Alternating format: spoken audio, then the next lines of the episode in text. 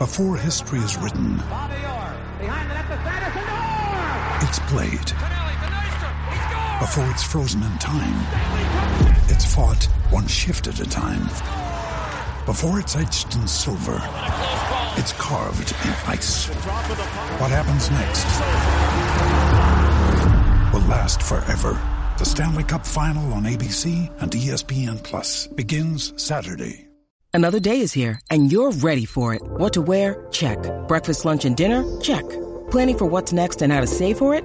That's where Bank of America can help. For your financial to-dos, Bank of America has experts ready to help get you closer to your goals. Get started at one of our local financial centers or 24-7 in our mobile banking app. Find a location near you at bankofamerica.com slash talk to us. What would you like the power to do? Mobile banking requires downloading the app and is only available for select devices. Message and data rates may apply. Bank of America and a member FDIC.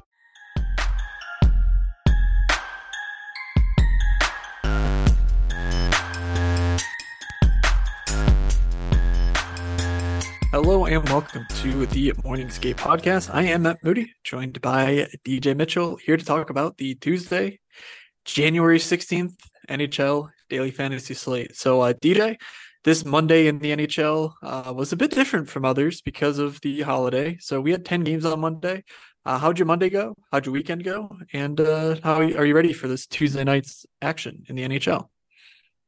Yeah, I, I mean, you know, we uh long weekend. Uh, we did a Saturday show, and I feel like overall wasn't my best day for betting, and DFS definitely wasn't great. Um, but like I had enough bets that I put together in one slip. The kind of the uh these were the bets that I was like most shocked by the price on, and and that did hit, so that got there. Then Sunday and Monday were kind of crushing. I mean, one connecting shot away from like the full six fecta. I don't know what you call that. Um, so yeah, no, really, really good.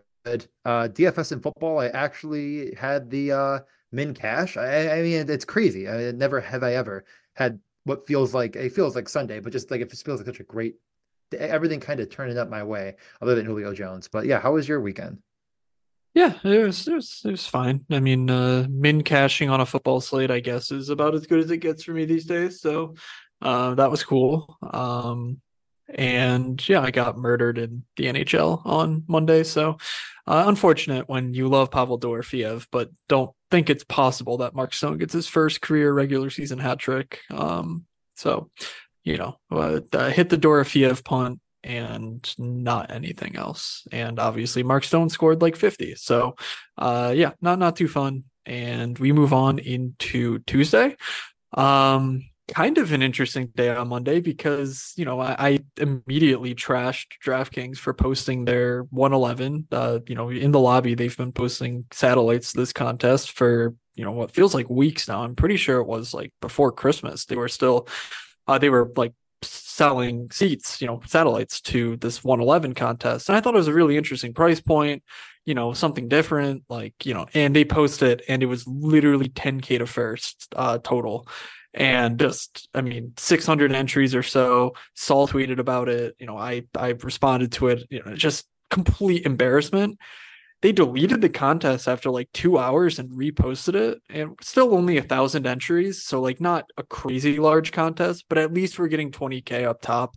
Um so we do kind of have a flagship contest here on tuesday um, very much looking forward to that. Also in the lobby um, for you know if, if you've been grinding tickets to the 555, the barn bash during the NBA All Star break, uh, that one has a million dollar total prize pool. Um, I believe the biggest daily fantasy hockey contest ever um, with 200k to first which is basically a, a you know the fantasy hockey world championship just you know with far more entries 2000 entries but uh, there'll be satellites for that in the lobby too. So a very interesting time.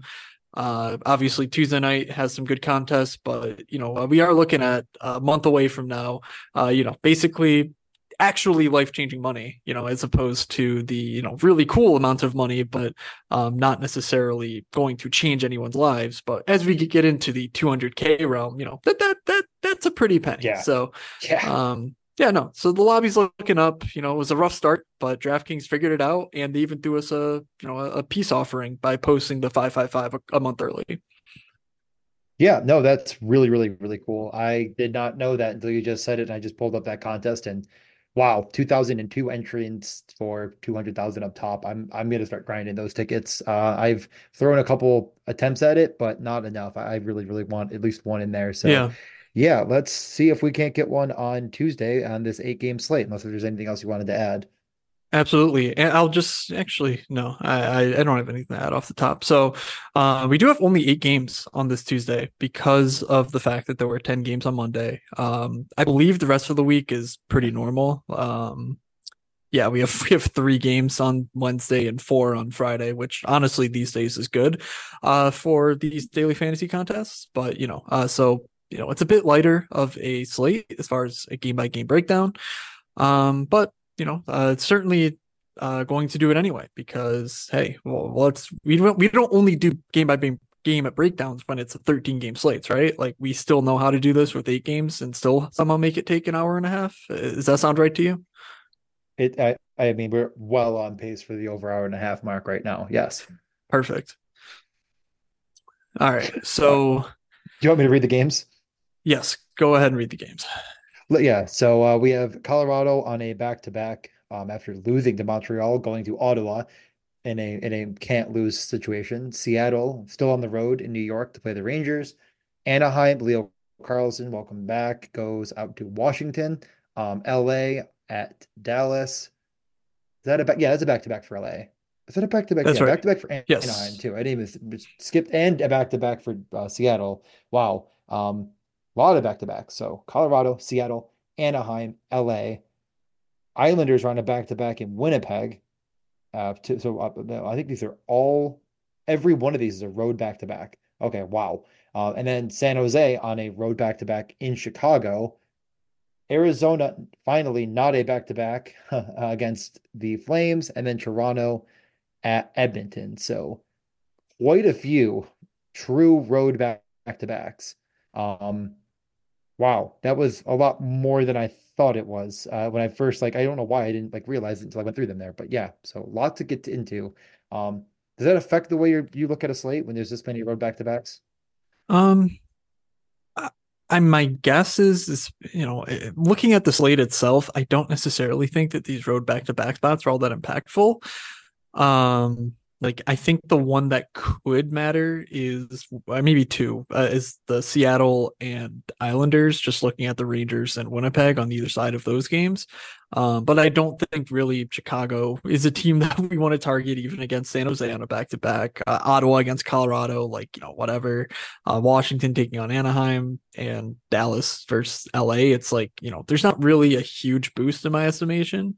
Um, but it does mean that we need to keep an eye out for you know news. Uh, we'll say what we know at the moment, but a lot of stuff went down on Monday, um, and not all of it is confirmed. So, um, and there's even more teams that played back to back on Saturday and Sunday, and that didn't practice on Monday. So, this is really going to be a slate where um, you know you at least want to check in. Uh, fortunately, the last game puck drop is at nine o'clock, and the last game with the road back to back is eight thirty Eastern.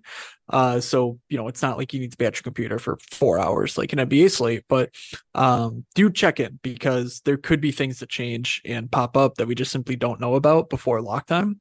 Uh, that could be, you know, if not critical to breaking down the slate, at least to sort of uh, give you a little bit of a boost, a little bit of an extra edge, um, which is always nice when there's these sort of flagship type contests. So, um, let me just quickly highlight a couple things I wanted to say before I forget them off the top, and then I'll do our ad read. So, um, we are watching for uh, Seattle news. Uh, so they were uh, without Vince Dunn, who got into a fight on Saturday and theoretically now missed Monday's game. Uh, it could be related to the fight, it could not be. Um, but he's a true question mark for this game. If he doesn't go, Ryker Evans saw a huge role. Um, now, part of that huge role on Monday was because Adam Larsson also got hurt and exited the game. Uh, seeing as he only played four minutes and not return, I would be surprised if he played on Tuesday.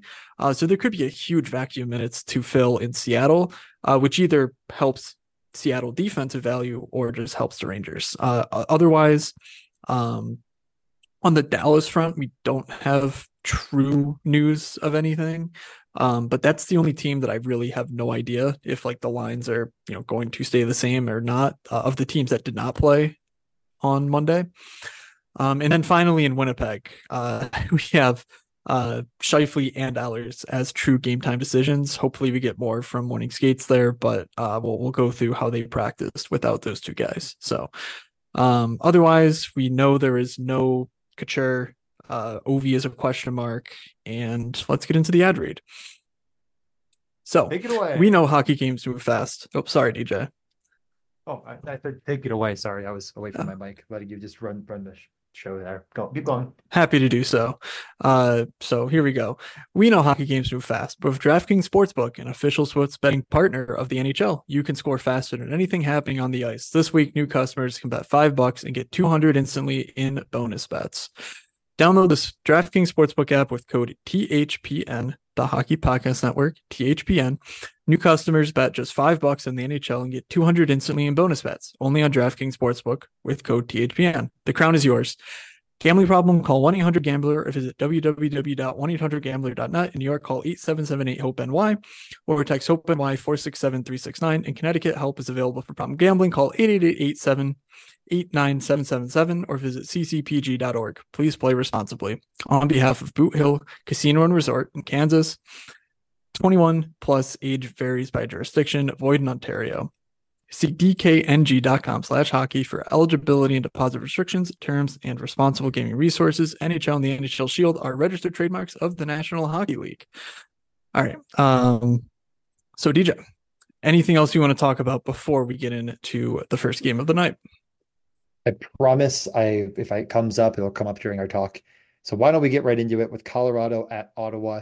Um, I you know every time I think about the collapse Ottawa's had, I, I try to keep in mind, okay, they have played a significant number less games than everyone else. For it, seems like at some point they're going to catch up, but they played 38 games, and I believe there are teams that have played 44 is the most.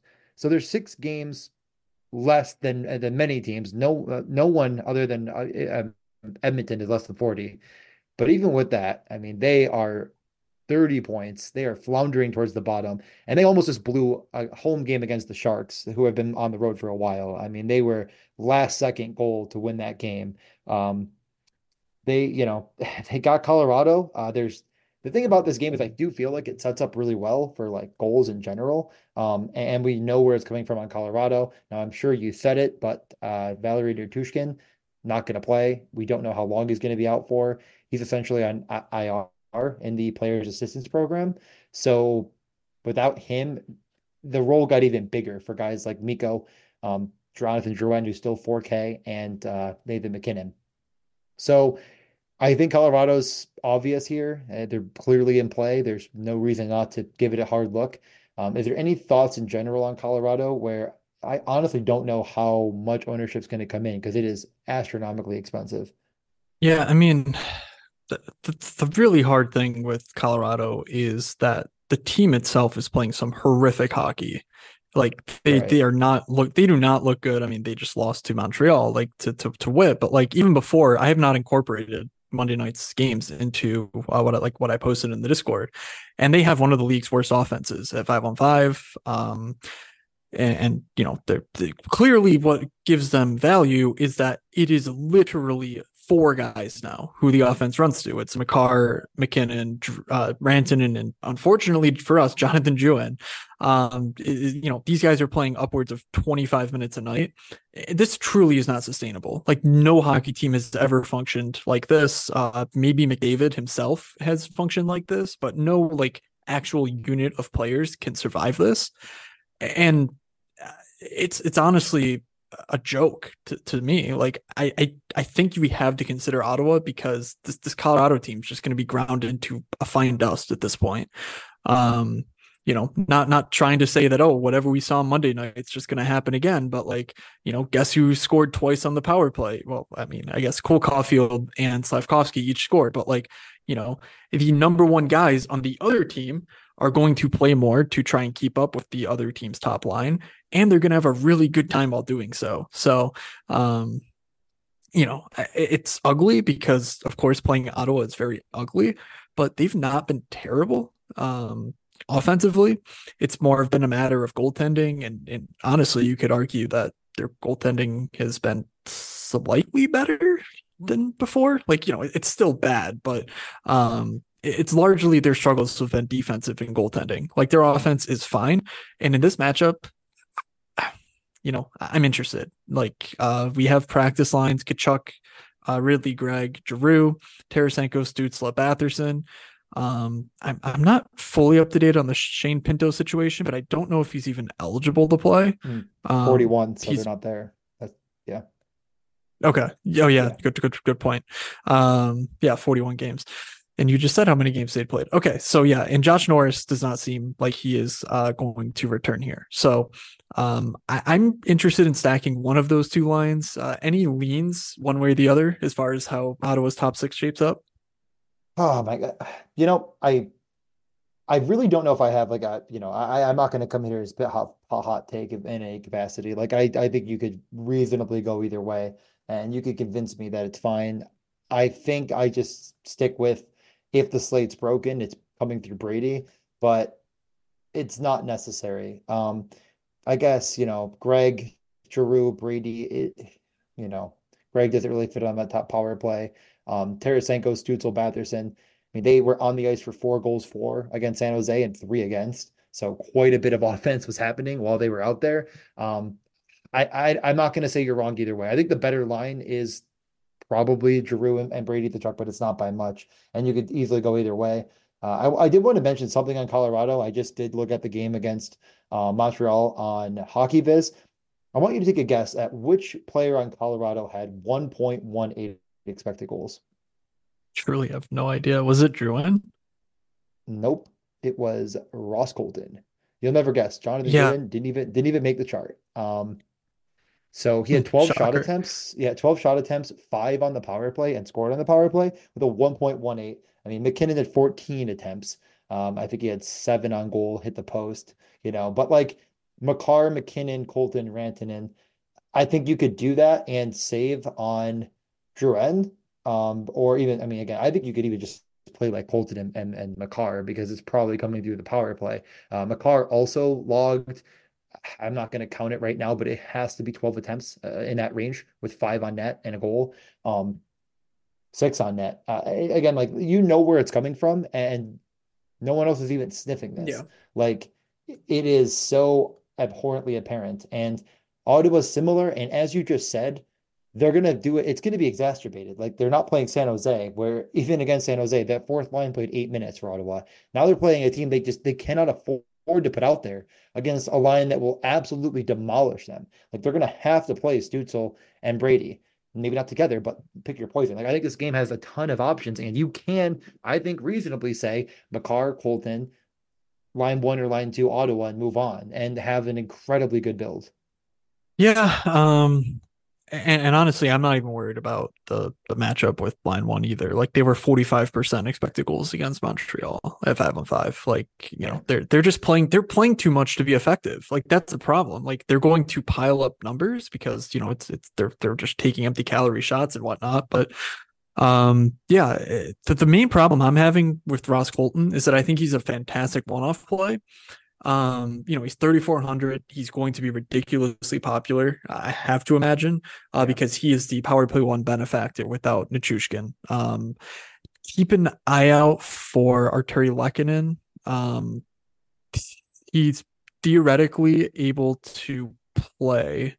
Um, yeah, between sometime between now and the 20th. So, yeah, that's like a window of five days where Lehkonen could return. So if Lehkonen does return, like we're I mean, Colton's I think out of play because at five on five the role just isn't there as long as his first line is getting the minutes they do. Um, but the problem I'm having with playing a Ross Colton one off is that you know clearly Ross Colton's ceiling comes through games where the power play gets a ton of run, you know, where he's taking um, you know he's getting a lot of power play opportunities because I promise you that um, Joel Kiviranta and Logan O'Connor are not generating enough offense for him to get there at five on five. And so like if you're doing that, you might as well just say, well, I'm playing MacKinnon, Rantanen, and you're kind of getting into the exact build that I really tried. I, I want to try to avoid it personally. So um, just just know that a ton of ownership's going to come in here. I think you'd flip it and you just try to take a Ottawa one or an Ottawa line uh, from their top six, and then maybe play Thomas Chabot, who is still getting the power play time, um, and has been rather decent from a floor perspective all year long. You know, even before his injury, um, he was pretty good at both getting shots on goal and picking up block shots. So with that power play job, um, you know, that's where I would try to stack things and gain some leverage because I truly don't believe that this is sustainable for the Avalanche, like as a franchise. So, uh, anyway, any other thoughts on this game? No, no, I think we covered it pretty well. Did you have a strong lean on Ottawa? Did you say it? I'm just being sure. Um, I did not. I, I think it's toward the Tkachuk line. Um, but you know I, will revisit like pricing and whatnot again and maybe take a better stab when i have my full sheet of like uh you know the salaries plus expected fantasy point stuff all integrated together um just to see if there's any like yeah. values that pop out um in their top six I, I so. really yeah I really just think that the last note is uh, like you said the Ross Colton chalk situation, but it, I, again, uh, everything you want to play on this slate is super expensive. The only way you can find punts is in the San Jose Chicago game that feel even somewhat good because we're going to get to the last game, Toronto Edmonton, and you need the cap savings. So I yeah. do want to point that out again. But let's move sure. on to Seattle and the Rangers. A game that does. Um, oh nope, nope. Sorry, one one more thing because um, I am expecting Justus Annunen uh, to start for Colorado. Um, they've been riding Georgiev really hard. They tried to play Prosvetov um, the other the other week. I don't know, last Saturday or something. Um, and he got yanked like immediately. So I think they called up uh, Annunen to come on the trip and to play. Um, so we'll see. You know, you got to keep an eye out for that sort of thing. But um, he's like a decent. You know, he has some prospect pedigree. Um, so if he starts, I, I could be convinced because you know, uh, one, people are just not going to really know who he is, and two, like you know, clearly Ottawa's a team that they can pile up a lot of volume. So, uh, just a guy I'm keeping an eye on. I, you know, I, I don't know anything about goalie prospects. but for what I do know, I think he's a guy that I sort of like as far as like having pedigree and whatnot. Okay, Seattle and the Rangers fortunately things get uh, don't get much simpler here because on the Seattle front, like I said, we're dealing with injuries to both Vince Dunn and Adam Larsson. Um, we're expecting Burakovsky and Matty Beniers to also miss this game, uh, but you know we, I guess we don't know for sure. So you gotta you, you gotta stay tuned for 5 p.m. coach updates or uh, even you know 6:30 pregame skate. So, uh, any initial leans on the Seattle front, or do you just want to talk about the Rangers? And Seattle's been pretty good. I, you know, I don't have a strong lean on what I would play here, and I think at the end of the day, this game is probably getting xed out for by me, um, because I would be going to Bjorkstrand, the guy that is shooting.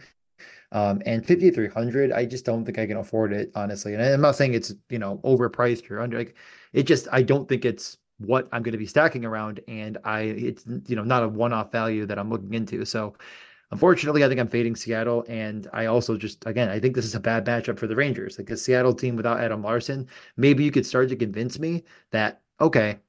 Uh, you know, maybe this team isn't quite the same. Uh, the Vince Dunn thing is wild. I know you mentioned like he got in a fight. He kicked the crap out of that guy. It looked like I, I could think break his fist on his face or something. Like very, very weird. Um, Ryker Evans is clearly minimum salary, played 22 minutes. I assume power play one like that. That does, you know, you have blocks bonus like that. That is in play. I'm not, you know, ruling that out, especially if you do need that level of a savings. But other than that, I'm not sure if there's enough upside here against the Rangers. And we can talk about the Rangers, but I just don't think I'm paying for Panarin on this slate when I need the cap uh, for, for other things.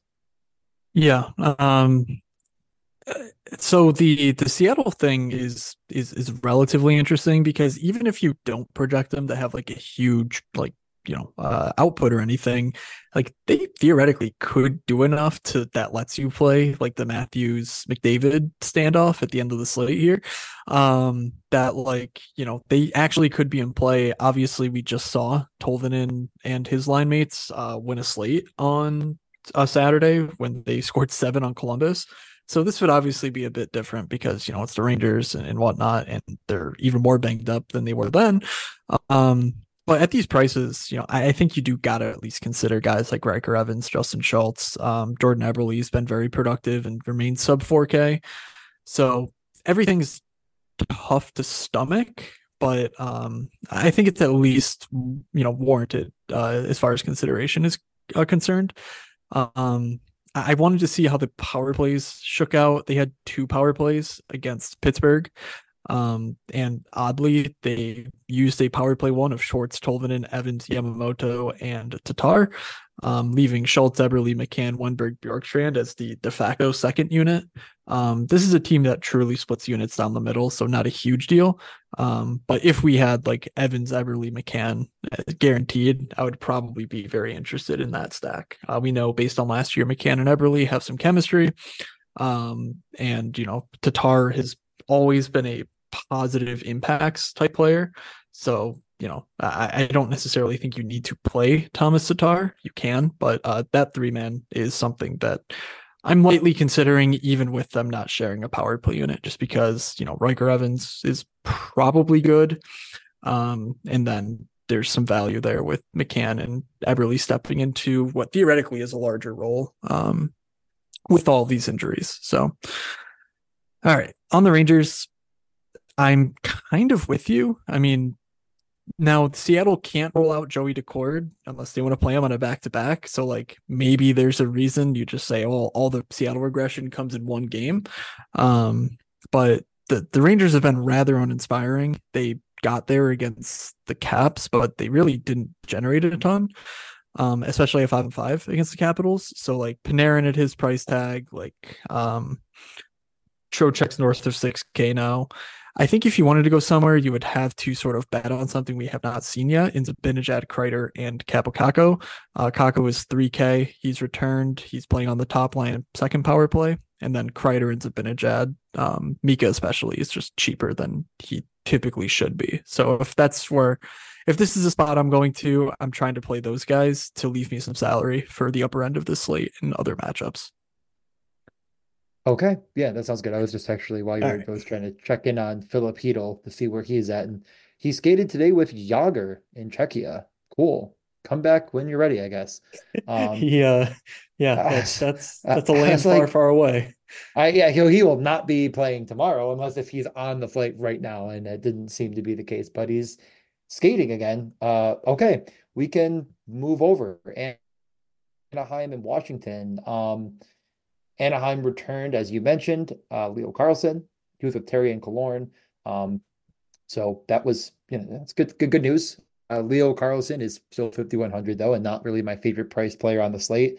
McTavish down at 5,800. You know, I, I, I have some interest here. I'm not, I'm not sure it's enough to, to get me where I want to go in general because of the pricing constraints that exist on Anaheim. Like they're still a bit too expensive for my liking. There is punts that exist in this vacuum that make it worth trying, but I don't think I'm going to pay 4K for Cam Fowler regardless of his role in power play. And I think that's like almost like what I'm feeling like I'm forced to do if I'm playing them. So do you have any interest in Anaheim here? Uh, Leo Carlsson back in the fold?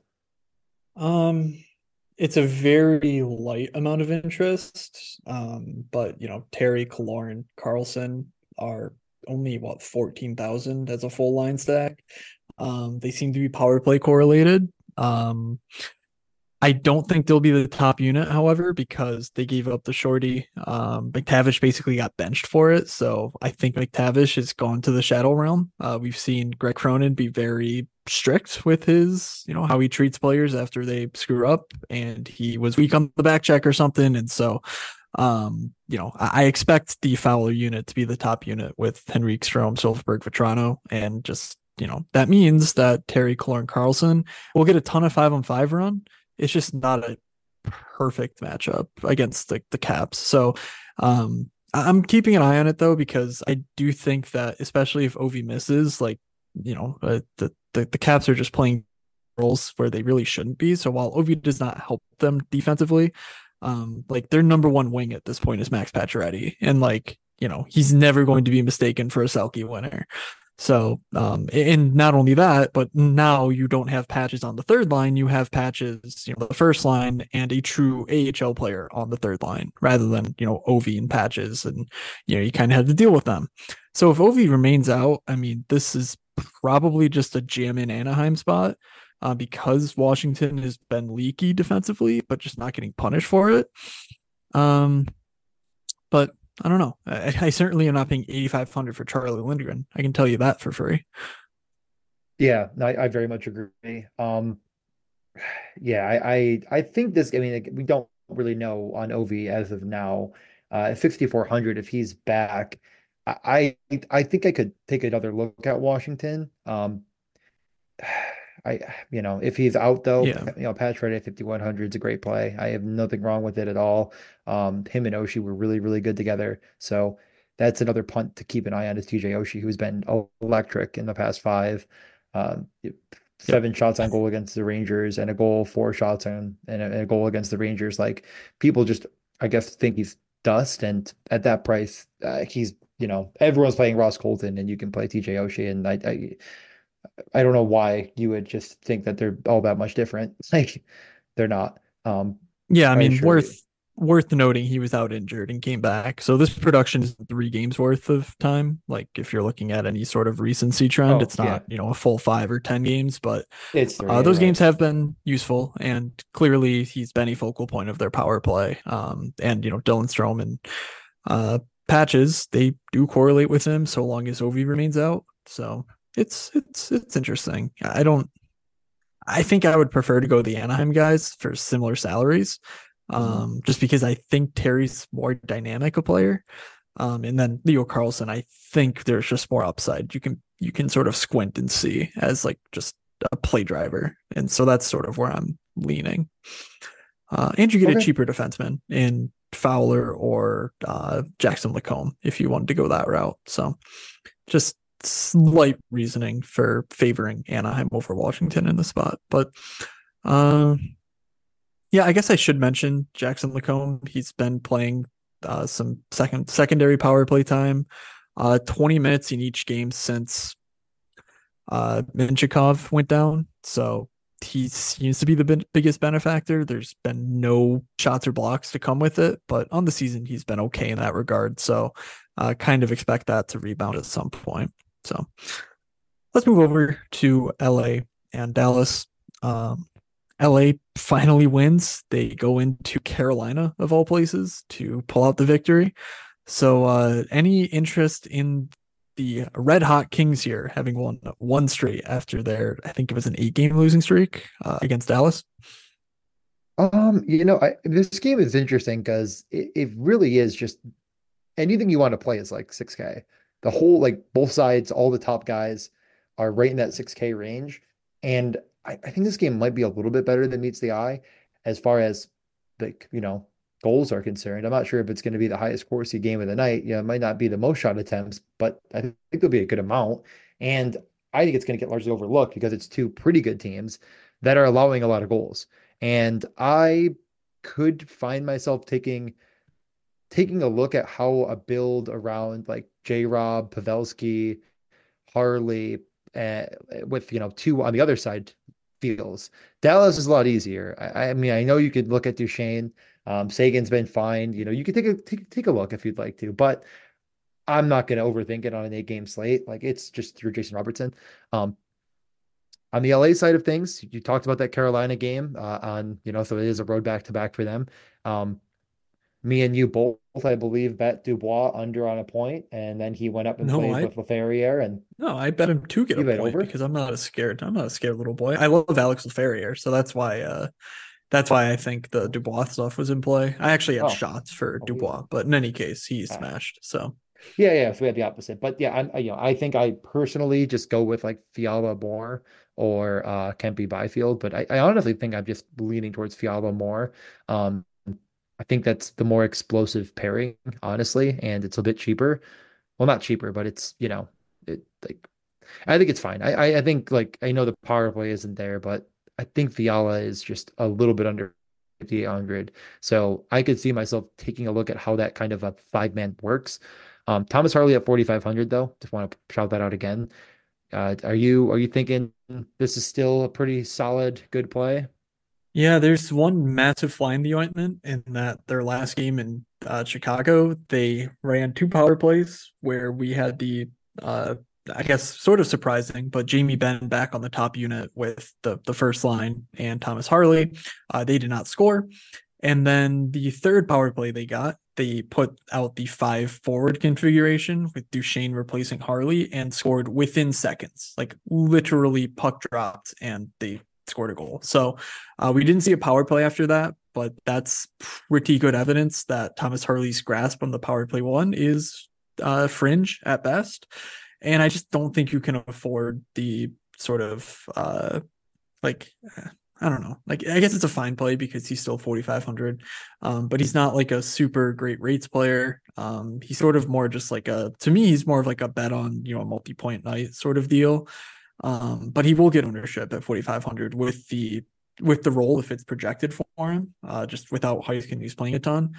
And I do think that basically because of that uh, five man power play one, if it's not projected that way on say, you know, a daily face off, um, we could see that the field is overconfident in Harley relative to the forwards. And so um, I'm leaning I'm leaning away from Harley, which is tough for me to say, but you know, just just a little bit worried by that third power play against the uh, Blackhawks. So uh, I do want to circle back because you said that Dallas LA like was you know one of the better games in your book, and based on the indexes, which again are not projections of mine, but sort of just taking the last ten games and uh, making some adjustments based on opponents and spitting back out numbers, uh, this is the second best game by Corsi pace and uh, tied best game by expected goals pace. So like you know there there is reason to like both sides of this matchup. Uh, they're both in the upper half of the slate as well on an eight game or an eight game slate.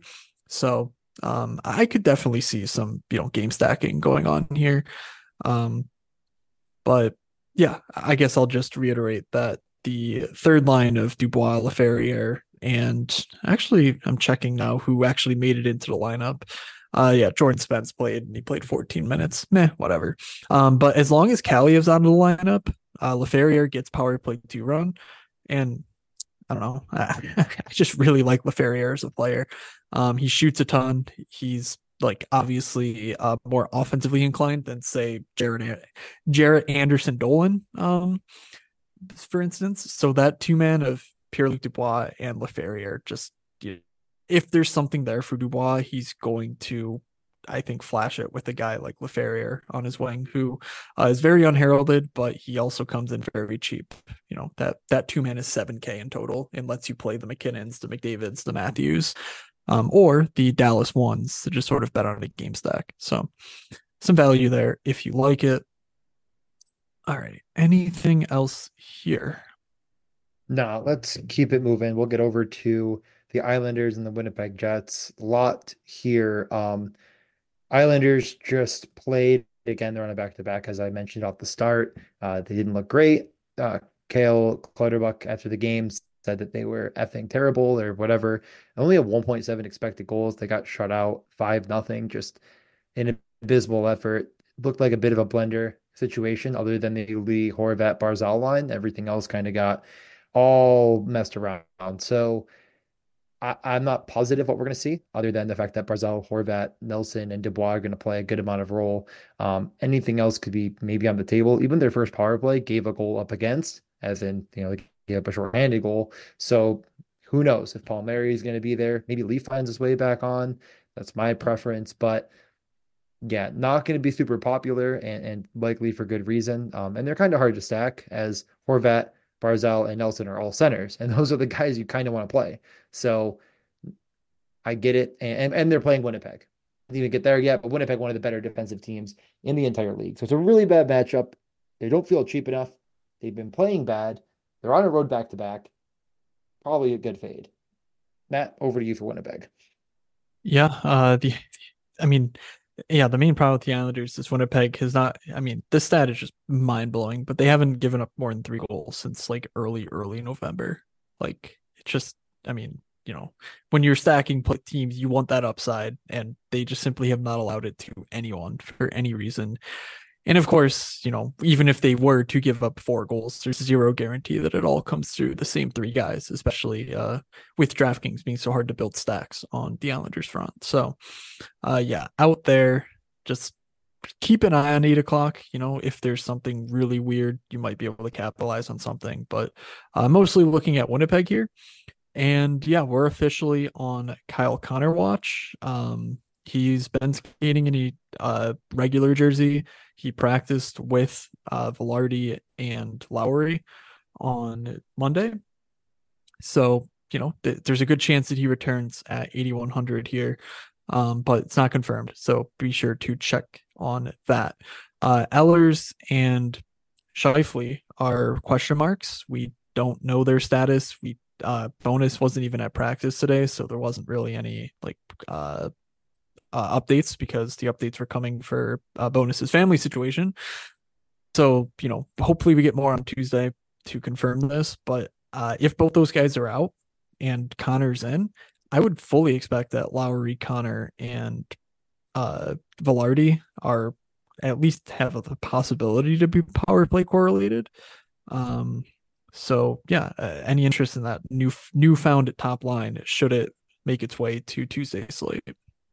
Maybe I probably not honestly. Like I I got like too many other things that are I, I know it's not that expensive, but it's pretty. I mean, you know, Lowry thirty six hundred it, it helps a lot, but mm-hmm. I'm I'm probably not going there myself. No, I, I think I'm okay. going to focus on a lot better. Well, not better. I mean, matchups I like more. It's a good enough matchup against Islanders on a back to back, but um, yeah, yeah, I don't think it'll be popular, but I, I, I don't think you have to play it by any stretch just because no one else is playing it. It's a good matchup. You can bet a prop. You could just, you know, I, I I'm not sure if it's going to win the slate personally, but you never know. Yeah, and uh, worth noting that Lowry did pick up the power play one job as well as sliding into the top line last game, so that that's why I'm expecting it to hold true. Um, now, if Scheifele returns and Lowry's still centering those guys, um, you know it's it's dicier. Obviously, if Ehlers plays and it's Ehlers, Connor, Vilardi, Morrissey, like it's probably Lowry in that case, but it could very well be Iafallo who has just sort of weaseled his way into uh, that role for absolutely no gain uh, DFS wise. So uh, it's top liner bust for me, but keep an eye on news. Uh, Nate Schmidt is still going to be obnoxiously cheap. I'm I'm not really sure what more he has to do to get a raise. Uh, he's 2600. He's been sub 3k for weeks now and he has multiple i mean he has four double digit fantasy point games in his last like nine or 10. So you can't ask for much more than that. Uh, he's got a surefire role. He's getting power play time. Um, so yeah, um, Nate Schmidt, perfectly good punt. Just always want to point him out in case people are in need of punts. To the toilet bowl. Yeah, the Macklin Celebrini Bowl is on in Chicago. Uh, guessing you know one of two matchups we're going to see between these two teams, and uh boy, it stinks. Um, but it is really cheap. You know, the most expensive player that's actually active in this game is Thomas Hertl at 5,500. Everyone else much, much, much cheaper. I, I really don't even think Hertl is going to be all that owned. Um, it's a, obviously a good matchup, and he has broken slates before, but it's been a while since he's been really all that relevant. Uh, no, no Couture, obviously no Bedard still. Um, you know, Chicago's had just, uh, you know, I, I, don't think I need to be the 98th person to tell you that they've had a lot of injuries. It's well documented. Um, I really, we don't know exactly what they're going to look like tomorrow, but I can, it's just going to be a terrible team. They are, they are no good and they're playing very boring. Just active, like everything they're doing is to just try to mitigate the losses being worse than they should be. Um, so I, I think I'm just going to step away from this game entirely, let other people find their punts here and and hope that that the punts they're finding are just terrible options because they probably you know they're probably bad players like i'm saying a but um you know they're going to convince themselves that these Rem Pitlicks of the world who are just terrible players that shouldn't be in these roles but yet they are. So i am fully fading it and if there's a couple guys you want to mention like you know Zetterlund or whatever sure but i'm going to just take this game and throw it in the trash can. So I don't think if I gave you 10 guesses, you you would think of the player that I'm about to to, to talk about here. Uh, do, do you want to play this game or do you want me to just get talking? 10 guesses. Um let let me just take 3. Okay. And you can give me a small hint if you have any hints along the way. Um I will start with How about God Radish? Nope. Okay, Yeah, You're in the right ballpark though. So I'm in the right ballpark. So it sounds like I'm in the right. or maybe the right it- it'll make more sense, but you're on you're on the right court if if that makes uh if that makes it any easier. I don't know, honestly. Um, The son of Popeye, Seth Jones. Uh he's back in the fold and Okay. he has been awesome all season long. Um 5400 in clearly the best possible matchup for a, a, a guy who's on a team where, you know, that they're overmatched every night. This is not going to be the case. Seth Jones will literally be the best hockey player on the ice. I I do not, you know, like I respect Thomas Hertl and whatever else, but like I think Seth Jones is at this point just more effective, and especially from a fantasy standpoint. Um, if you look at the season long numbers, now again, Seth Jones missed a bunch of time, but he's come back, and you know, I think last game he was perfectly fine in that regard as well. Um, but looking at defensemen, he is in the top 10 of blockable shots per game. A very basic metric, but like, you know, you, you look at the guys ahead of him, and it is players who are, you know, uh, to a man more expensive than Seth Jones. It's Roman Josi, Trouba, Rasmus Andersson, uh, Chabot's there, which, you know, is part of the reason I mentioned him earlier. Um, Weegar, Pietrangelo, Makar, Dahlin, and Alec Martinez. Like, and then you get to Seth Jones. So um, you're looking at a guy who's doing a ton at both ends of the ice. You know, he's shooting, he's blocking. We don't know what the power plays look like, which is the, the biggest uh issue here, you know, but I don't really think you're playing Seth Jones to stack him anyway. Like, you know, who cares if it's Colin Blackwell or Lukas Reichel or, you know, Cole Guttman? Like, none of these things matter. Like, clearly Seth Jones can just double bonus and none of this matters, like, you know, stacking wise. So, um, I think Seth Jones is in an awesome spot. You know, eh, defense is looking tough for me here. And I think filling it with a very reliable mid tier option or even two mid tier options um, is a very attractive way to go about the slate rather than just spending through the nose on the Makars and Bouchards of the world uh, or the Calgary guys, which we'll get to in a minute. So that that's the one thing. I'm looking at. Um, just some housekeeping. Zetterlund flip flopped from the Hertl line to the Granlund line in Buffalo. Who the hell knows if that stays into uh, Tuesday? But you know, if you're looking to stack up the San Jose power play, Zetterlund in his center is probably where I would go with that. Zetterlund's been, you know, uh, for San Jose Sharks terms, he's been productive, which is to say, he's not been very productive, but he's 4,200 and gets a ton of minutes. So, uh, yeah, and no Logan Couture. He's been confirmed out. So that's unfortunate. I was really hoping we would get him here, but alas. All right, two Okay. games le left. We have the Arizona Coyotes at the Calgary Flames. The last time these two teams faced off, Igor Sharangovich had a hat trick, six shots on goal, shattered the slate into smithereens with 46.8. He then went to Vegas, put up a zero, and now at home against Arizona. So again, t- just two games apart, 5,200. Um, this game also very cheap, especially at the forward position.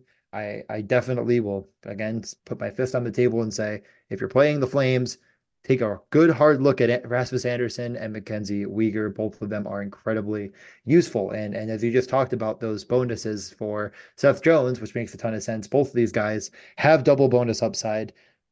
It's more priced in than Seth Jones, though. It's you know, pretty expensive. Um, but you know, they get multi points probably a little bit easier, especially if the Flames are scoring hat tricks. Um, so anything on the Flames stand out to you other than the defenseman? Um, or is this a spot you might just want to stay away from? Yeah, the the toughest part for me is is whether the field reacts to the fact that Sharangovich had like a 50 burger against Arizona. That's that's the main uh that's the main thing I'm concerned with. Um I think given the layout of the slate and just what we've already talked about, what I'm seeing elsewhere, I think I'm good to just pass up these flames. Like um I think Yeah. given all these options, I'm better off I prefer guys 1k less with who I think similar profiles um comparatively. But Blake Coleman's been awesome, you know, him Backlund uh I guess you could go Mangiapane, but it's mostly him and Backlund who are just glued to the hip, five on five power play, PK, whatnot. Um th- they're worth considering in the mid tier, and then of course the Lindholm Sharangovich, um, which is a bit more uh you know, it, it's Igor Sharangovich. We've talked about him several times on this podcast where um, he's doing a lot of good things, but he's certainly not a player who historically has been the most consistent in that regard. So um, I'm mostly staying away from Calgary. Um, Arizona is a little bit interesting. Uh, last game they rolled 11 and 7 and Nick Bjugstad had a hat trick. Um, and did either of his line mates and Logan Cooley or Dylan Guenther along for the ride. now, theoretically, that's the, you know their third line. Um, it has sort of the two most exciting players. You know, obviously Clayton Keller is probably their best player, but he's you know a known quantity at this point. Uh, but Cooley and Guenther, you know, they're the young guns and they're dragging on old Nick Bjugstad. Um, but Bjugstad's 4,200. Like uh, Dylan Guenther on the first power play is 4,100. Uh, that's kind of interesting. I don't think I'm going there, especially because Sean Durzi as the power play quarterback is 5,800. Um, but it's in play. You know, I certainly would not uh, mock anyone who came to the table with that, especially if they keep the 11 and 7 setup, which just benefits the forwards greatly. Sure. Yeah, I don't I don't really have a ton of interest in Arizona, but I get it. Um this matchup, this game's fine. You know, it like you're saying, it, it's not really that that horrendous of an environment, and there are some, you know, 11 and 7 situation that makes sense. But yeah, I think I'm personally going to um, focus more of my salary cap on the last game of the night, which is going to be popular. Um, are you ready to get over to that final game? Yes, I am ready to lose to the uh, McDavid Matthews stacks. Yes, so it is McDavid and Matthews in Edmonton, 9 p.m.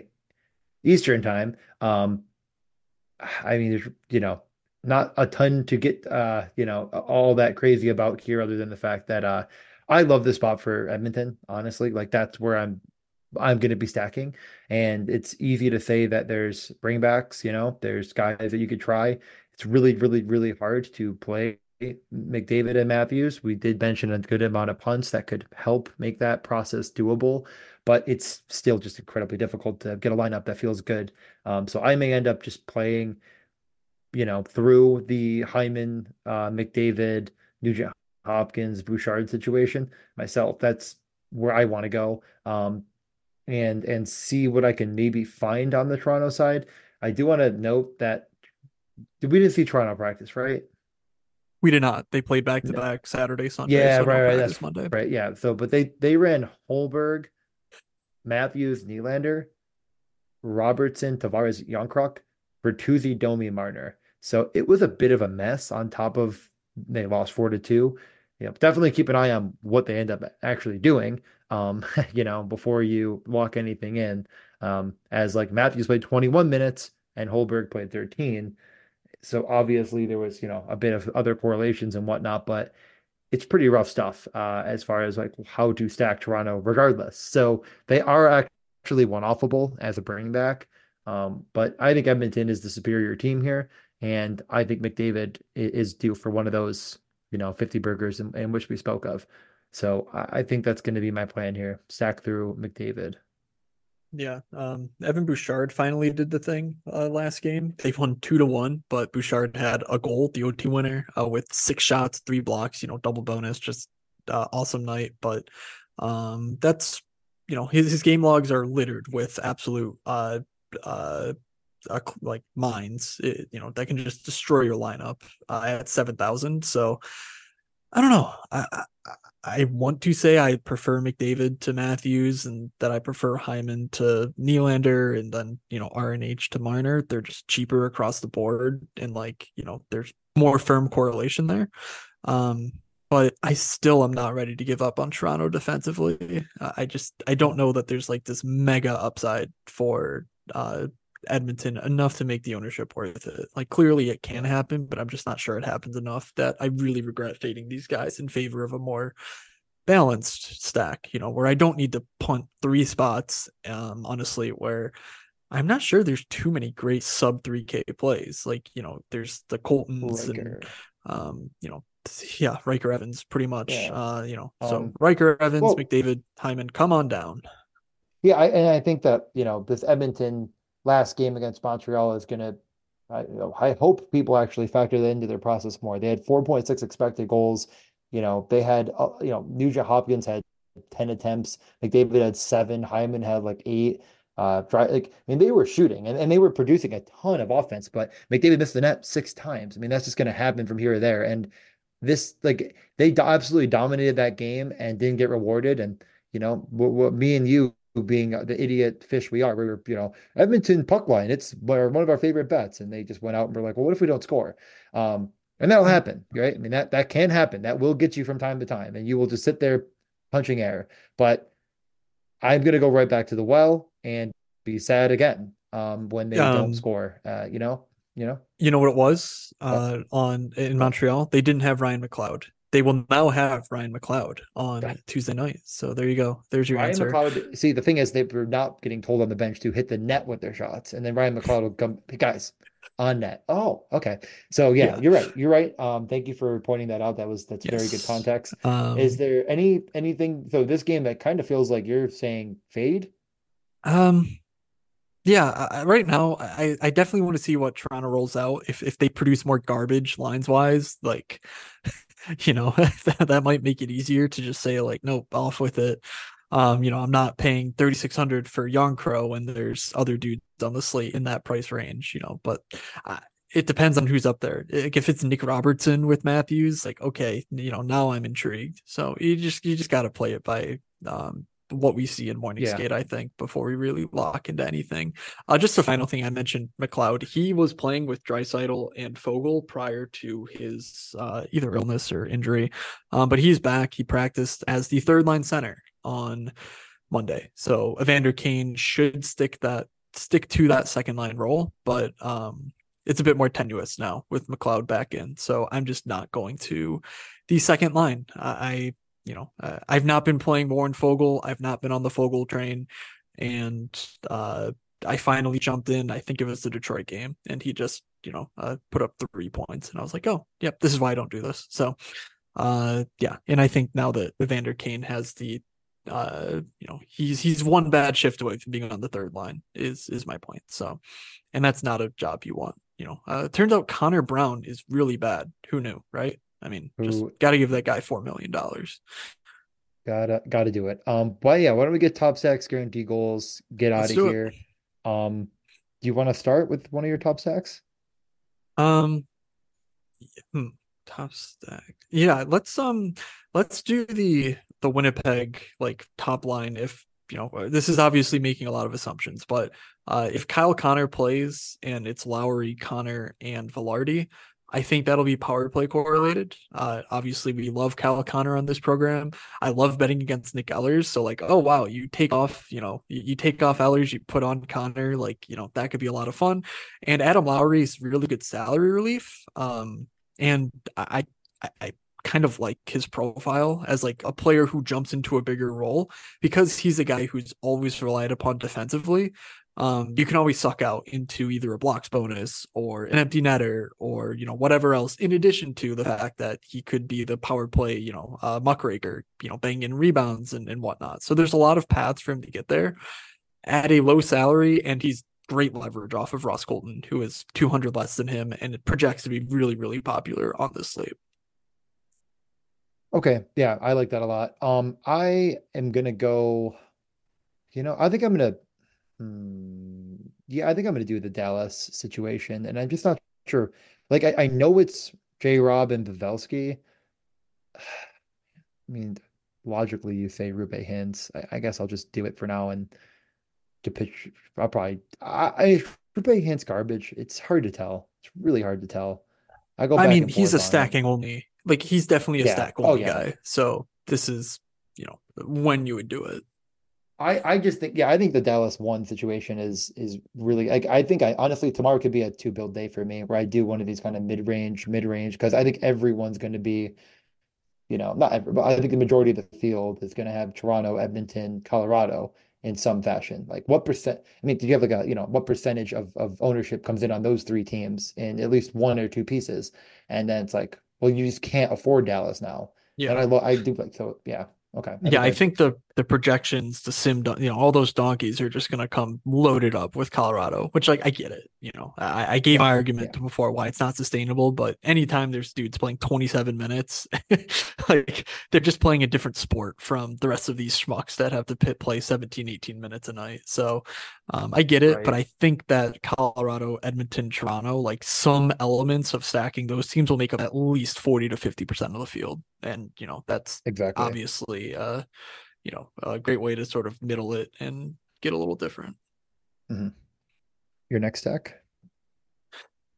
yeah uh i mean let's just let's just go back to the stupid well um pierre luc dubois is going to steal my soul but um i really like him and laferriere especially if you're trying to fit in these higher end stacks we just mentioned um i think they'll come in unowned i think you could even sort of do something a little bit uh interesting like playing a too cheap Kevin Fiala with it. He's not power play or line correlated for those guys.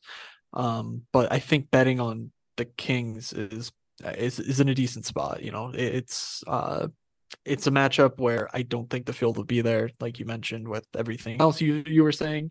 Uh, and it's one of the better matchups of the night. So um there's always a chance too that just Fiala double shifts. And this was sort of, uh, you know, minus the fact that Laferriere is Kaliyev, like that's sort of the three man group we were excited about preseason. So, Yeah. um, yeah. you know, just harkening back to the best puck days with uh, Fiala. I mean, could could you and think in theory, if you just played like J Rob Pavelski, two of those LA pieces, you could still grab a part of Colorado. But I mean, is that something you're interested in? Or maybe you'd be more interested in saying I'm gonna take a piece of Toronto or Edmonton then. But like, is it is it something where you're thinking I could capture enough of the upside with like Amico Rantanen, or are you saying I might, you know, I I don't know. Like I I just think, think I guess the- no. Yeah, because I mean, we just built the game stack with our favorite stacks. You know what I mean? Like that Yeah. fits, and you can still get a piece. Would you have a preference when the ownership is going to be so high on Colorado? It's like almost like a well, eh, what if one piece absolutely gets there and the rest are, you know, MacKinnon only gets 18, for example, in that in that kind of Mhm. scenario, or is that just overthinking it and like making up this perfect scenario? Um, you know, what I'm- yeah, I think you, I think. I mean, I think Matthews is clearly uh, if the ilk where like you know he can score three goals with different assists on each of the goals. Like that, that is firmly within his range of outcomes. He's so you know he's so uh, explosive. Like he can get a takeaway and score immediately. Like on his, there's all these things. I think that's fine. Uh, McDavid's shot enough to where I think he's okay to play as a one-off, just because we know RNH and Hyman are really thin, and like Draisaitl is you know going to soak up some equity too there points wise. Um, Colorado, I do struggle with just because of how linked right now Rantanen and MacKinnon are. Um, you know, now they could get split up pregame. Like, keep an eye out for that. If it's like Colton, Rantanen, and O'Connor or something, I would be very interested in playing like you know uh, Rantanen with uh, Colton or even just a one-off Rantanen because we know that like he's not directly related to MacKinnon. But I do struggle to see where Rantanen gets there in their current setup without either uh, MacKinnon just going you know donkey mode. Getting 40 or Drouin doing something at his pretty low price tag, playing 26 minutes. Okay. Yeah. I'm just um all right. Uh you know, my I, my last stack then, I'm gonna go cheap, but I do want to I'll just say. I, I think I'm planning on playing Pacioretty and Oshie against Anaheim. Um, another cheap stack as well. OV, I, I kind of think plays, but I really have no idea right now. And I was just trying to look as well while you were talking. Um, Yeah, yeah, the- I think I'm, I don't know. So it's kind of hard because that could really change things in general. But what do you think? The concerning thing with Ovi is that we don't even know what his injury is. Like it's one of those things where we thought he was going to play, we thought he was going to play the second half of the back to back, and then he just didn't play in either. So, um, I'm I'm I'm a little bit worried that like you know Ovi's finishing has been obviously terrible this season, and like, um, Yeah. while he's been better like the last you know whatever his last 10 games he actually scored three times which is a miracle for him. Um i am worried that some of his lack of efficiency was due to some pre-existing injury that like you know even if he does return he'll be uh hampered in a way that i don't think we knew ahead of this moment that he was actually dealing with something other than just poor luck which you know was what i largely attributed it to Okay, yeah, that's fair. Um, I'll I'll stick with those two, and you know, if you're gonna do the third, it's it's probably just John Carlson. Um, you know, blocks have been there, shots have been okay, but in general, like if they're breaking the slate, it's probably coming through the power play, and he's incredibly integral to that. So, uh, you know, I, I think he has the upside of 5900 that you're looking for. If if you know the condition is Pacioretty Inoshi, where something of of need, and you know that's yeah. So I'll go with that. I mean, Anaheim on a back to back, I'm I'm not afraid. I don't blame you. All right. Uh guaranteed goals. Are you ready with anything or should I go first? Um, yeah, why don't you, if you're ready, just give it give it a go. Then you'll Yeah, give me uh. I, I've I've assessed the Ottawa situation. I'm gonna go Drake back. Um I, I just I mean the, the dude absolutely has a cannon of a slap shot. Um without Norris on the top power play and Stützle replacing him, I think that that sucks up some of the uh usage and gives it to Batherson. Um so I, I think I like Batherson here.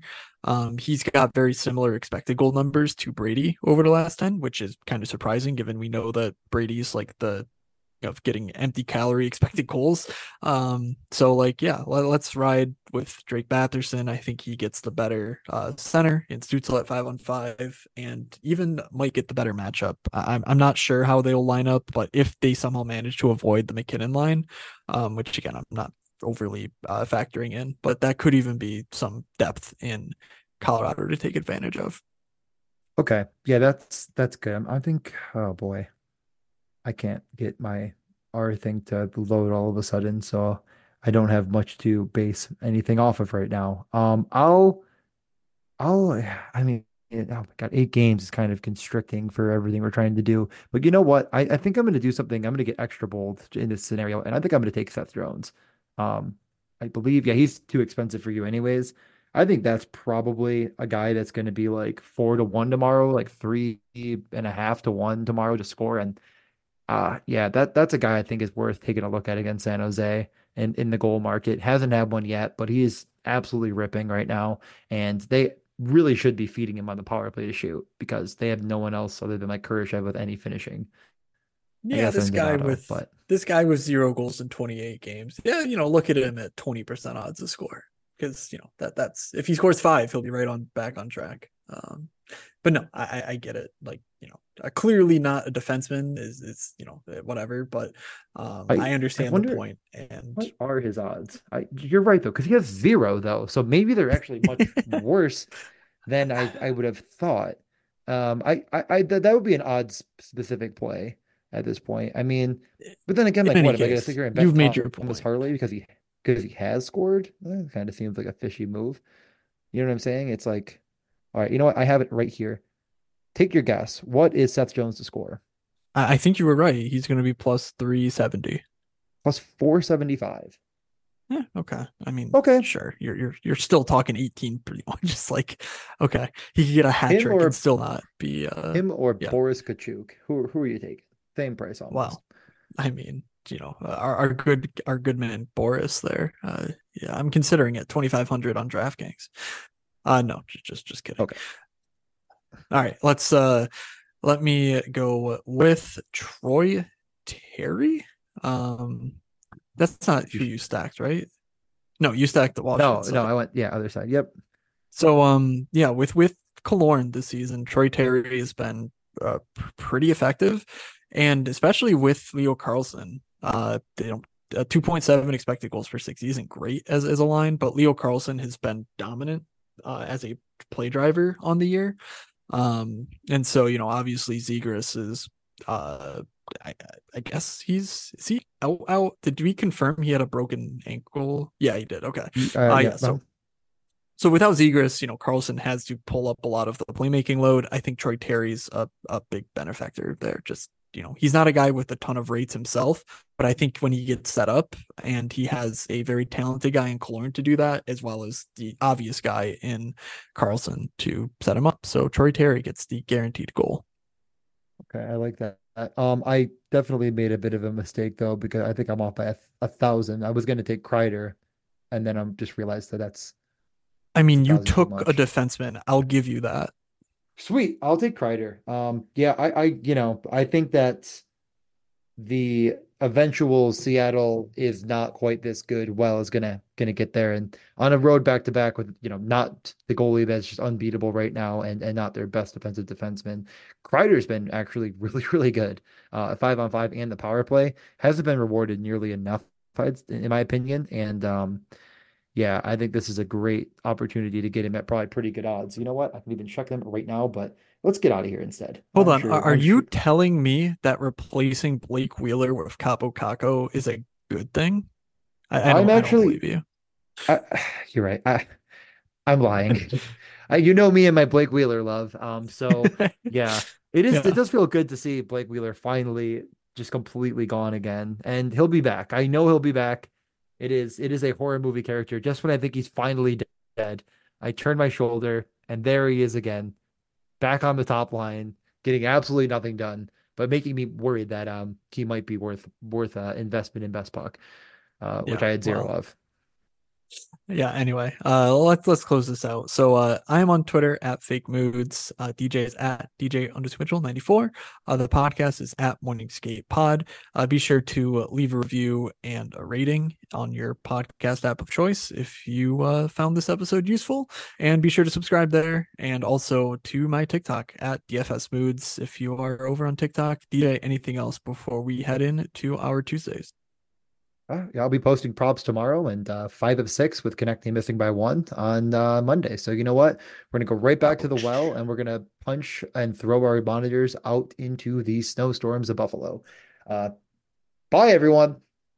That that that's a rough run. Uh, yeah. so that'll do it. Thank you all for listening, and thank you to DraftKings for sponsoring this podcast. So, from Doug, from DJ, from myself, have a slate, everybody, and we will see you.